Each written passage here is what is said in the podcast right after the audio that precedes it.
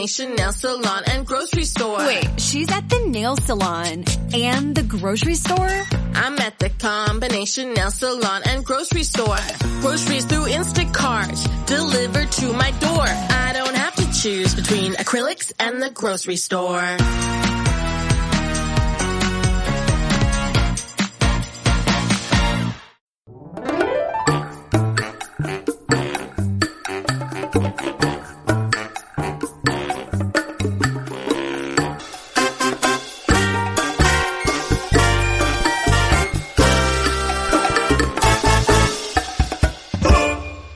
Bienvenidos a este podcast. Es 2021 ya. Sabemos que estábamos un poquito pues retiradas de este espacio y pues la pandemia no solamente le pegó a todos los espacios políticos, culturales, artísticos, también al podcast y bueno, pues ir finalizando algunos proyectos que teníamos, pero estamos muy felices de poder estar grabando el día de hoy. Eh, el podcast y sobre todo porque vamos a ir cambiando un poquito pues esta idea que traíamos sobre el podcast y esperemos que les pueda gustar, sobre todo porque estuvimos reflexionando, ahorita también Di les va a decir qué, qué cosas estuvimos charlando, pero sobre todo de cómo ir eh, compartiendo más allá de lo que estamos viendo en nuestros espacios académicos, en, en nuestro doctorado, y, y, lo otro es cómo empezamos justo a, a, romper este espacio, ¿no? De, de, lo que pasaba antes y qué va a pasar en el 2021. Hola Janice, ¿qué tal? ¿Cómo empezaste tu año? ¿Qué tal, este, pues lo que dices, ¿no? Del corona, muchísimos retos y todo. Eh, y pues como bien indicas, nos ha pegado a todos, incluyendo pues en el podcast, pero aquí estamos, ¿no? Aquí estamos. ¿Y qué tal? Cuéntame, ¿cómo empezaste tu año, porque bueno, vamos a empezar con eso y después les contamos las sorpresas que les tenemos a todos ustedes durante el 2021, eh, que estamos haciendo una pequeña revolución, ¿no? De cómo hacemos el, el, podcast. Pues bueno, una de las cosas que cambiaron, Di, es que me fui a hacer un cambio de look y creo que eso es bien interesante. Pasa, y sobre todo a nosotros las mujeres que tenemos posibilidad de hacernos cambios en el cabello, que no lo cortamos, no lo pintamos, hacemos como alguna otra cosa y, y, creo que esto tiene que ver mucho con, con, con, tratar de respirar otros aires, de verte al espejo y sentirte diferente. Y bueno, pues por ahí yo empecé, me hice un cambio de look, este, me puse unos rayitos, eh, wow. un poquito así como para darme más luz al rostro. Y bueno, esto es algo que tenía cuatro años, cuatro años sin hacerme un cambio, ¿no? Entonces, bueno, este, para quienes nos están escuchando, que nos platiquen qué tipo de cambios hacen. Hay, hay personas que hacen rituales, ¿no? Para el cambio de año. Y, y, bueno, si bien yo no lo tenía pensado como para, ay, voy a empezar el 2021 diferente, pero pues sucedió, ¿no? Entonces no sé a ti cómo te fue, qué, qué fue lo, lo, diferente. Qué chistoso, ¿no? Porque bueno, eh, nosotras somos amigas y todo, pero realmente no nos vemos tanto como quisiéramos. Y justo lo que acabas de decir del cabello, pues yo hice lo mismo. Así como que nos copiamos, sin querer. inconscientemente, pero bueno, yo no me hice rayos, eh, lo que hice fue que me corté el cabello así, yo tenía un cabello prácticamente muy largo por toda mi vida y, y en eh, los últimos años lo tenía hasta la cintura, así que decidí empezar totalmente radical, pero bien, ¿no? Para bien, sentirme rejuvenecida, da, darme un algo extra, así que vi un video de, de YouTube buenísimo y me lo corté yo sola este, en la casa, eh, por lo mismo, por lo mismo de corona, ¿no? También, este, y me lo corté súper chiquito, estilo Bob, eh, pues entonces casi a la altura de, de, del cuello, ¿no? Así que fue un gran cambio, pero muy feliz muy feliz a ver qué pasa después. Está buenísimo. Yo creo que eh, es bien importante de repente sentir como que el, aire cambia, ¿no? Ya sé que no podemos estar viajando justamente por la pandemia y estaba viendo la otra vez en Twitter que decía una chica que se, la gente se estaba mudando de, de WhatsApp a Telegram, ¿no? Por este tiempo, este, este tema de, los datos y de la infiltración de las imágenes. Y, y, comentaba, es como no podemos viajar, al menos viajemos de, de, aplicaciones, ¿no? Entonces yo creo que lo mismo pasa, ¿no? Con el cabello, decimos, bueno, no podemos, este, a lo mejor cambiar de look y, y, irnos a la playa o irnos a otro espacio, pero pues sí cambiamos nosotras. Entonces creo que eso es como importante, ¿no? Exactamente. Pues bueno, pues con eso entonces, este, no nada más cambiamos de look, no nada más cambiamos de ideas, pero también cambiamos cómo queremos eh, continuar este 2021 en el podcast. Y esta fue una idea buenísima de Yanis. Así que, a ver, Yanis, cuéntanos qué les espera, qué nos espera, porque yo también estoy incluida en, en este nuevo podcast eh, del 2021? Bueno, una de las cosas que empezamos a platicar justo en el filo de, del inicio del año era de qué manera empezábamos a compartirles a ustedes pues lo que estábamos leyendo, pero no solamente como en el espacio académico, que eso lo hicimos el año pasado, como más eh, en este artículo, esta organización está diciendo esto, estos son los datos, que era un poquito como más duro, ¿no? Como no tan flexible. Y este año lo que queremos hacer es compartir esta literatura como más, más, más creativa, literatura más amable, que estamos hablando de novelas, estamos hablando de poemas, estamos hablando de ficción, y que de repente pues dejamos estos libros cuando estamos en la academia como aparte, ¿no? O sea, como no son obligatorios, como pues son este para relajarnos, por lo general los dejamos hasta el último y creo que una de las cosas importantes como para estar compartiendo más allá de lo que estamos estudiando, que eso lo tenemos que hacer porque tenemos que acabar en mi caso el doctorado y tú tienes que terminar tus artículos del doctorado, pues bueno, ¿cómo le hacemos para para empezar como a a, abrir esta creatividad y ver qué está leyendo la gente, qué está leyendo Di, qué estoy leyendo yo y cómo ir compartiendo pues estas narrativas que, que de repente nos llegan, ¿no? Y que creo que nos, nos impactan en lo personal. Y bueno, pues por ahí va la idea, ¿no? De empezar a, a compartir textos, libros, eh, pues que nos están atravesando y que nos hacen cambiar de parecer y que de repente nos hacen llorar eh, o nos hacen pues sentirnos como a lo mejor o menos solas o más solas. Y creo que eso pasa siempre con, con los libros, ¿no? Cuando te llegan y, y, creo que eso es lo que les queremos compartir durante este 2021, que estamos leyendo y, y de alguna manera platicar de esas historias. Exactamente, exactamente. Así que para el podcast de hoy hemos preparado algo que es un libro muy chiquito en realidad, tiene este alrededor de 150, 155 páginas y se llama Nacida en 1982. Mi nombre es Kim Ji-jung bueno, realmente no, no puedo pronunciarlo bien porque es un nombre coreano, pero bueno, hice un esfuerzo. La autora es Cho Nam-ju y este es un libro que, digamos que ha revolucionado las relaciones de género específicamente en Corea del Sur pero también en muchísimas partes de Asia y como este pequeñísimo libro eh, se ha traducido en más de 18 idiomas, entonces también estamos viendo que, este, que, tiene muchas repercusiones fuera de su contexto coreano, ¿no? Entonces, hoy ese es el libro que vamos a discutir. Nacida en 1982, mi nombre es Kim Ji-jung de Cho Nam-ju. Janice, primera reacción. Bueno, lo primero, ¿no? Cuando, cuando decidimos este libro, pues fue recomendación de Di y entonces dije, bueno, pues vamos a, ver si está disponible en Amazon, por supuesto, no podemos estar saliendo ahora a revisar a las tiendas, este, a ver qué, qué nos encontramos, sino ahora todo es en línea y lo encontré en inglés y en español. Está muy barato comprarlo en Kindle. Y yo dije, bueno, pues acababa de terminar un libro de leer justamente ese día. Y dije, bueno, pues voy a ojearlo, ¿no? Yo, yo sé que siempre nos pasa esa como intriga de, bueno, vamos a ver qué hay en la contraportada de las primeras, a quién le dedican el libro y demás. Pues no, me piqué, me dio la una de la mañana y dije, no, ya, o sea, ya tengo que dormirme. Entonces la primera reacción es que eh, está muy ligero, ¿no? Muy ligero de leer, muy rápido de leer y sobre todo te atrapa. Este es cortito, está chiquito, este, viene por capítulos como que tú puedes decir, bueno, hoy me he hecho un capítulo, pero te aseguro que te vas a seguir al siguiente, ¿no? O sea, creo que ese es de lo primero. Es muy sencillo de, de leerle y, y si alcanzas a entender luego, luego como para dónde va, ¿no? Dices, o sea, me siento, me enojo, ¿no? Me enoja el, el texto. Y bueno, para los que nos están escuchando, el libro en realidad está escrito por una mujer eh, muy, muy joven, o sea, de 30, creo que cuando lo escribió tenía 34 años y está parcialmente basado en su propia historia de vida. Ella lo escribe mm, porque tiene que renunciar a su empleo, trabajaba en, escribiendo como para la televisión, etcétera. tiene que renunciar a esto que le gusta muchísimo, que es lo que hace, porque bueno, es mamá o se acaba de convertir en madre, entonces bueno, está, está mal visto que pues vaya a trabajar, ¿no? Que mantenga una pues diferentes roles, ¿no? Así como madre, esposa y además trabajadora, ¿no? Entonces escribe el libro en muy poco tiempo, creo que es en seis meses que lo, que lo escribe realmente.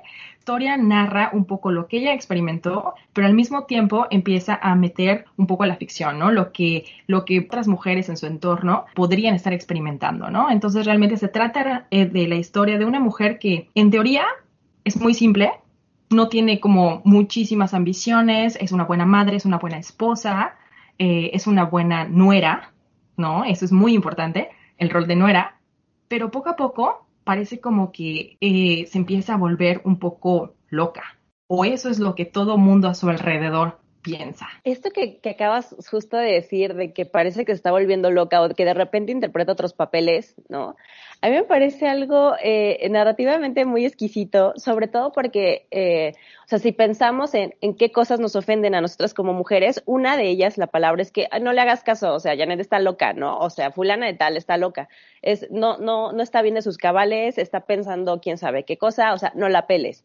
Entonces, este espacio en donde la narradora está diciendo, de repente eh, actúo como mi mamá, de repente actúo como mi amiga, eh, es es, es bien interesante porque sobre todo nos pasa eh, en la vida cotidiana, de repente, o sea, estás tanto tiempo en casa que, que, que está ese espacio como para decir, o sea, ¿qué pasaría de mí si no estuviera aquí yo a cargo de mis hijos?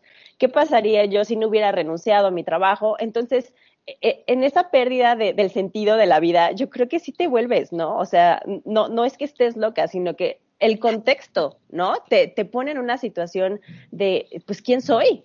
O sea, si, no, si, si yo no me logro explicar con mis acciones, entonces, ¿cómo lo puedo hacer con lo que digo, con, lo que, eh, con, con, con las personas a las que me relacionan? Y una, hubo una parte que a mí me llamó muchísimo la atención. Claro que, o sea, pues sí, es un poco spoiler si están escuchando esto, pero pues es que es parte de eh, cuando el esposo está viendo que, que Kim está resolviendo ejercicios de matemáticas, ¿no? Y que él así como de, oye, pero pues ¿qué haces sabiendo que ella, eh, pues en la universidad, en el espacio académico, era muy inteligente, incluso más inteligente que él? Y el esposo ve así como es que no puedo creer que, que, que te conformes, ¿no? Con hacer eh, problemas de matemáticas y, y, pensaba así como me gustaría que tuviera algo, ¿no? Que, en que dedicarle la vida. Y, y yo creo que en la vida cotidiana eh, seguramente tenemos muchas mujeres eh, cerca de nosotras que renuncian completamente a su espacio académico, a su desarrollo personal, profesional, estaban a lo mejor en una buena empresa o estaban tratando de escalar eh, posiciones y de repente se trunca, ¿no? Se trunca eh, sacrifican su espacio profesional por hacerse cargo, ¿no? De, de, del espacio entrecomillado natural, ¿no? De ir a casa y hacerse cargo de la familia y hacerse cargo de las labores, pero las labores son cíclicas. Empiezas, desayunas, hay que lavar los trastes y después ya la comida, eh, hay que pensar qué comer y otra vez lavar los trastes. Y eso solamente hablando de la cocina, ¿no? Pero esto pasa con, con, con el lavado, con barrer, con trapear. Entonces, imagínate, o sea, estar haciendo diariamente o de manera constante estas actividades, pues sí, o sea, dices, ¿en qué momento estoy yo? ¿En qué momento está mi espacio para descubrirme. Y yo creo que eso es, eso es mucho lo que a mí me dejó claro este, este libro, que hay, necesitamos un espacio para saber quiénes somos, ¿no? O sea, no podemos estar inmiscuidos en, en, en esta dinámica que nos lleva uh, del deber ser, ¿no? Sino más bien que debemos de construir un espacio para nosotras. Un poquito por ahí, por ahí creo que, me hizo reflexionar, al menos esta cita, ¿no? De, de, de, de, los crucigramas, porque hay muchas veces que decimos, a mí me gustaría, no sé, ser escritora, o me gustaría eh, empezar, no sé, un podcast, o me gustaría eh, escribir poemas, o empezar a, a, explorar qué es esto de pintura en óleo, pero lo dejamos como el hobby, ¿no? Cuando en realidad puede ser nuestra verdadera pasión, ¿no? Y creo claro. que esas son de las cosas que a mí me dejó como muy claro y, y hay veces que son preguntas como tan sencillas, pero son bien difíciles de contestar. Exactamente.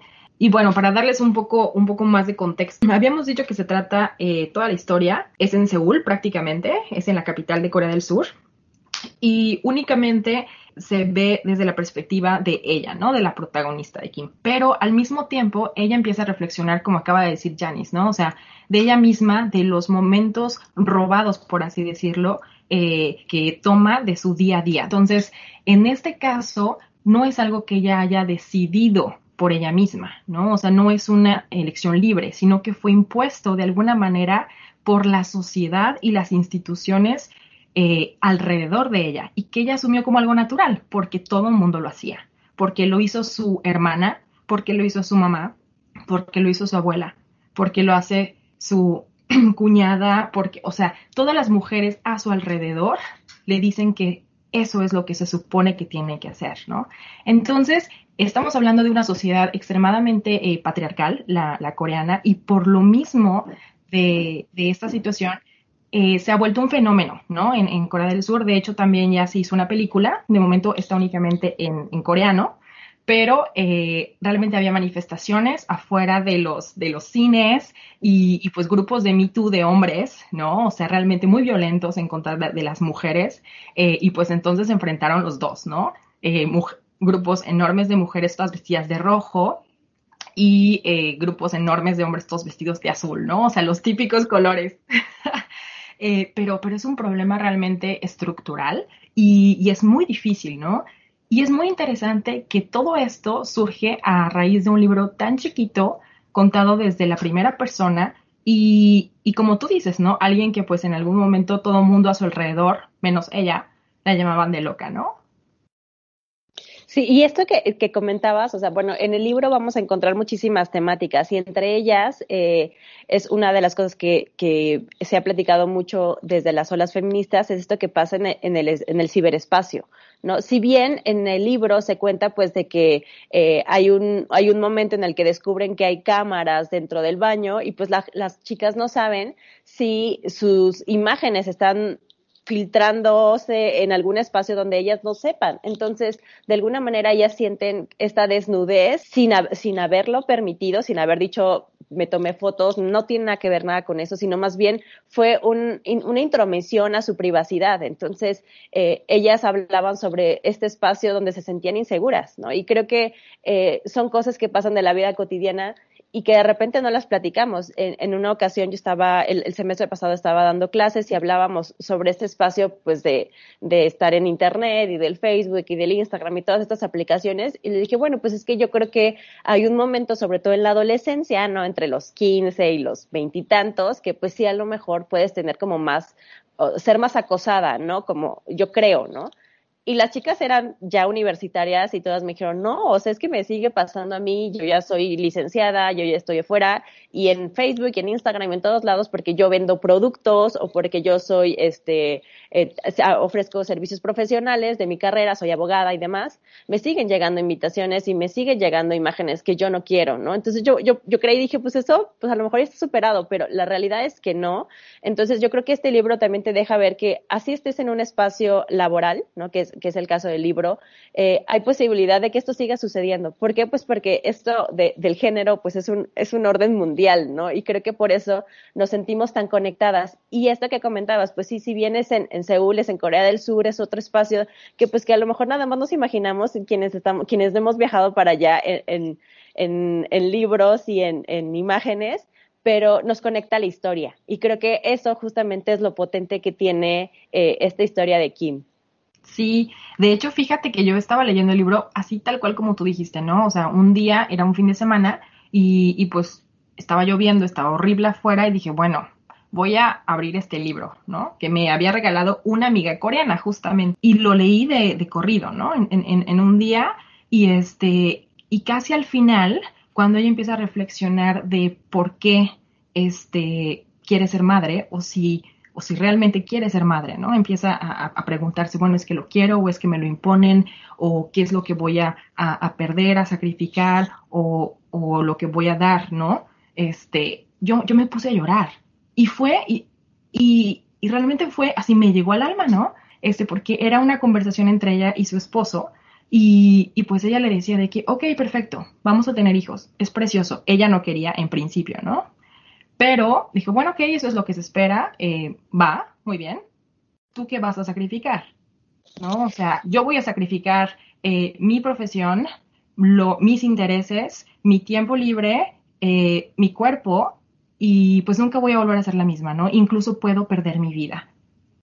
¿Qué vas a sacrificar tú?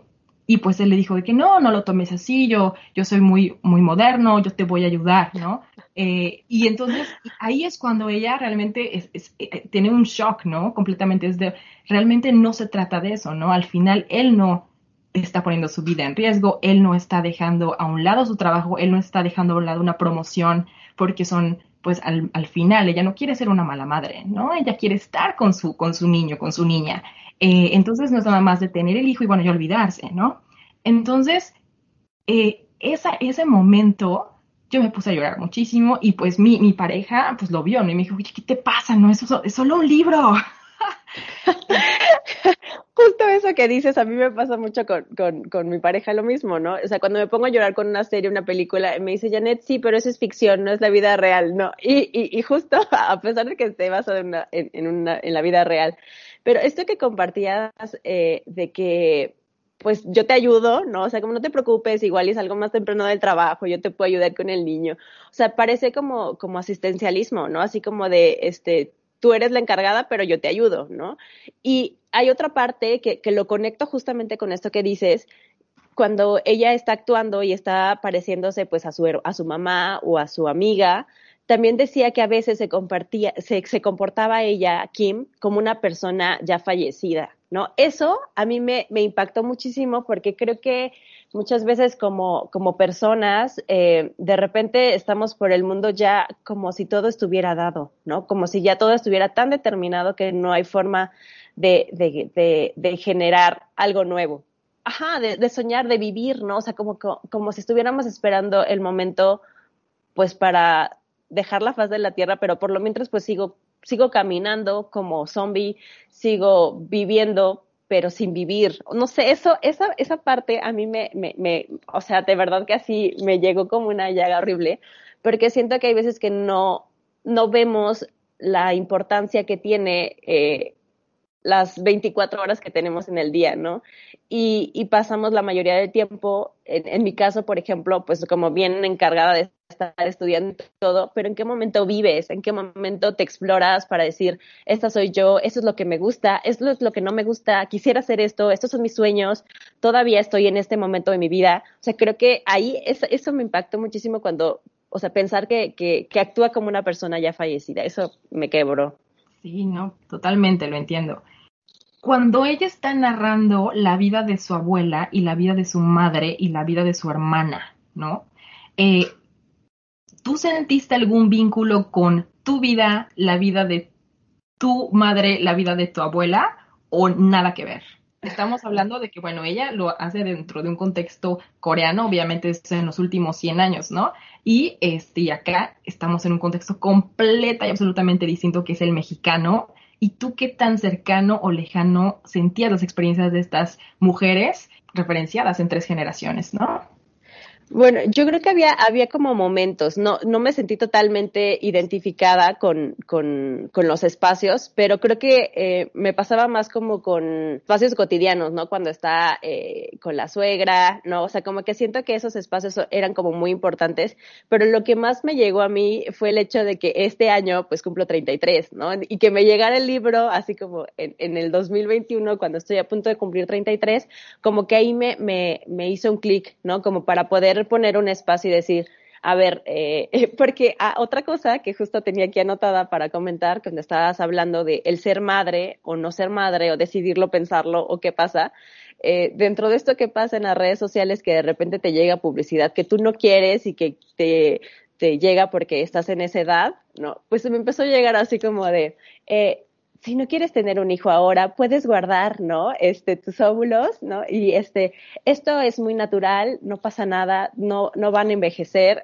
O, sea, como que esto de que te está diciendo la sociedad de que es necesario tener hijas, eh, tener hijos, sobre todo, para heredar, ¿no? De alguna manera, pues, conocimiento o que ellos eh, sean parte como de la, de la familia y que, que pudieran, pues, que, que, el, que el apellido trascienda, ¿no? Otra cosa que me, me, me caló mucho fue el tema del apellido.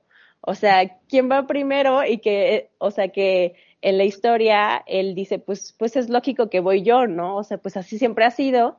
Y, y comentaba en el texto, o sea, si bien ya las leyes han cambiado, si bien los mecanismos y los procedimientos tienen perspectiva de género, lo que no ha cambiado es nuestra manera de pensar, ¿no? Lo que no ha cambiado es nuestra manera de actuar. Eso, o sea, Teo, no, no me pegó tanto como, lo, como lo, me lo preguntabas, pero sí este tipo de, de, conversaciones como dentro de lo íntimo, puede ser que no entiendan que todavía ella sufre todo esto y que no le permitan poner el apellido de ella, ¿no? O sea, como que esas eran las cosas que a mí me irritaban más y que conectaba yo con, con Kim estamos hablando desde la perspectiva de, de, de, Kim y bueno, en su caso ella no quería ser necesariamente madre, ¿no? O sea, digamos que el problema de ella no es que no quisiera ser madre, no es que no quisiera ser esposa, amiga, amante, etcétera, es que no había opción.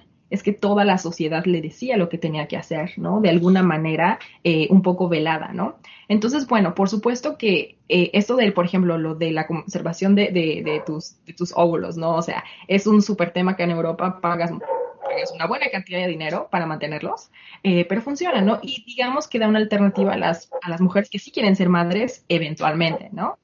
Pero el problema, y volvemos a lo mismo que hemos comentado en podcast anteriores, ¿no? Aquí el hecho no es eh, que está bien o está mal, es el hecho de tienes la decisión, tienes la libertad de decidir o no, o es una imposición, ¿no? Si quieres ser madre, perfecto, pero también en teoría debería estar ok el hecho de que no quieras ser madre. Y bueno, y las repercusiones en el, caso del, libro y de, y de la protagonista, eh, no nada más emocionales y físicas o profesionales, ¿no? Pero psicológicas. Sí, pues bueno, yo creo que eh, una de las cosas que también me queda clarísimo es que la constante imposición y repetición de lo que debemos ser, pues sí nos vuelve un poco locas a todas, ¿no?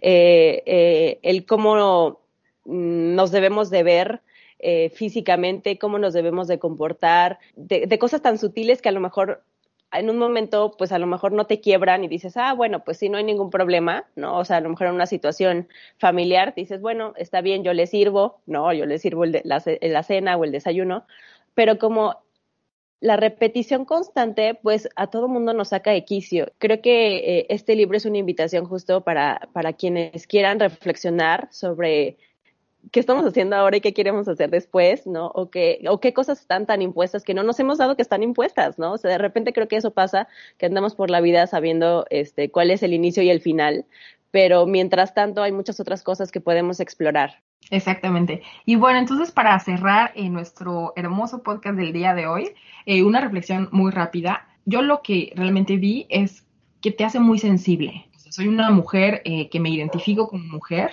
¿no? Eh, pero también yo sé que, bueno, tengo una cierta personalidad, tengo ciertos intereses, ciertos gustos, tengo cierto privilegio, incluso donde nací, en la familia que nací, mi entorno, etcétera. Pero te sensibiliza con la vida de, millones de mujeres que son distintas a ti, ¿no? Distintas en términos de, de las opciones que tuvieron, que pudieron elegir o no, y eh, en los intereses, pero sobre todo me sensibiliza en, en, el hecho de que uno da por sentado muchas cosas, uno da por sentado de que cada vez que llego a casa de mi abuela va a haber comida esperándome, ¿no? ¿Por qué? Porque es mi abuela. ¿no? Y porque así ha sido siempre, ¿no? Claro, ajá. uno da por sentado muchas cosas, eh, pues con, con tu pues con tus suegros, con tu hermana mismo, ¿no? Y al final acá realmente lo que es interesante es, es esta constelación de distintas mujeres, ¿no? De diferentes eh, edades, estilos, educación, las oportunidades, ¿no? Y también es el contraste de todo este dilema de una diversidad de mujeres con los hombres, específicamente en Corea, ¿no? Y pues para mí en particular sí fue como hubo, eh, me resonaron varias cosas, específicamente cuando ella eh, se recuerda que pues su mamá, que es la generación de, mi mamá prácticamente, ¿no? O sea, era una mujer que tenía que trabajar, mm, tal vez no por gusto, ella hubiera querido estudiar, ¿no? La mamá de Kim, pero bueno, tenía que trabajar y además cuidar de sus tres hijos, etcétera, ¿no? Entonces no le daba tiempo de cocinar, ¿no? Y le, y le daba así una como una papillita o no sé qué. Y yo comí esa papilla cuando era niña, ¿no? Porque mi mamá era una mujer eh, que tenía que trabajar y que no le daba tiempo y que tenía dos hijas y estaba sola, ¿no? Entonces muchas de esas cosas son referentes y yo hablo con mis amigas y dicen, pues sí, o sea, fuera de México, fuera de, de Europa, en otras eh, latitudes, y dicen, sí, o sea, yo también hacía eso, ¿no? O sea, porque mi mamá tenía que trabajar. Entonces también estamos viendo que a lo mejor con mi abuela, pues ella no tenía que preocuparse por eso, ¿no? Pero en la generación de nuestras madres, justamente los movimientos feministas empezaron más fuertes, ¿no? Y, y, muchas mujeres, por supuesto, se les abrió la oportunidad, pero muchas otras los vieron como una, una necesidad, una imposición, ¿no? En varios frentes. Y lo que tú siempre comentas, los diferentes roles, ¿no? De una, eh, de una misma mujer quienes dicen, ay, bueno, pues esta es una historia entre millones, ¿no? Sí, sí, sí. O sea, este es un libro que retrata una, una realidad de muchas mujeres y por si a alguien le queda duda de que, ay, bueno, pues esto es como pura ficción, dentro del propio libro vas a encontrar datos estadísticos, ¿no? O sea, creo que la autora se toma también en serio el poder decir, bueno, hay una brecha salarial, sí, ¿no? Y esta es la que está ocurriendo exactamente aquí en Corea del Sur, ¿no? Y esto no solamente pasa en Seúl, sino pasa en todo el mundo. Entonces, para que no se queden con que esto es pura ficción y esto, este, pues no está pasando realmente y no hay que llorar y no hay que ponernos tristes. Yo creo que justamente este es un libro crudo, ¿no? Que te deja diciendo, esta es la realidad y qué vas a hacer con ella. O sea, ¿qué vas a hacer tú, Diana? ¿Qué vas a hacer tú, Janice? ¿No? Que, que estás leyendo esto para poder sensibilizar a más personas y que reconozcan que es una realidad de muchas mujeres. Entonces, eh, pues sí, si bien creo que no dar por sentada muchas cosas que, que que así deberían de ser y, y, tratar de romper estos esquemas y justamente para eso es el podcast, ¿no? Para seguir rompiendo en nuestra vida cotidiana y, y no dar por sentada muchas cosas. De repente somos, es muy fácil juzgar y decir, claro, pues es que es muy, está bien chido ser madre y, este, tener todo en la mesa, pues no, hay todo una cosa eh, cultural y con impactos mentales, ¿no? Entonces, bueno, pues por, por ahí va mi reflexión. Perfecto, pues bueno, pues con eso terminamos el podcast de hoy y les vamos a hacer una uh, invitación para que si tienen algún alguna historia, ficción, novela o lo que sea que les gustaría que platicáramos, eh, nos lo comenten ya sea por aquí o a nuestro grupo de Facebook que también nos van a encontrar como Rompiendo mitos y estereotipos de género. Hasta la próxima.